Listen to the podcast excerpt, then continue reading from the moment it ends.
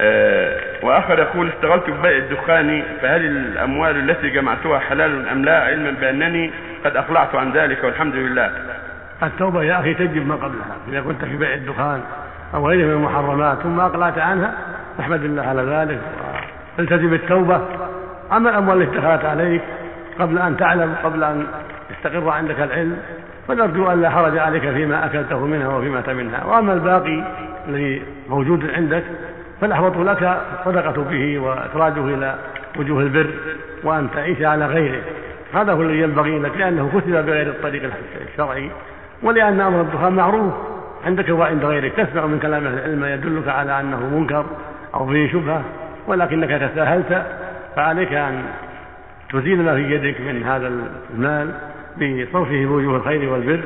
وإن كنت مضطرا إليه ولن تعلم بالتحريم إلا بعد ما إلا عند التوبة منه فنرجو أن لا يكون عليك منه بأس.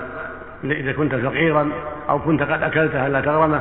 لقول الله عز وجل لما ذكر الربا قال فمن جاءه موعظة من ربه فانتهى فله ما سلف وأمره إلى الله.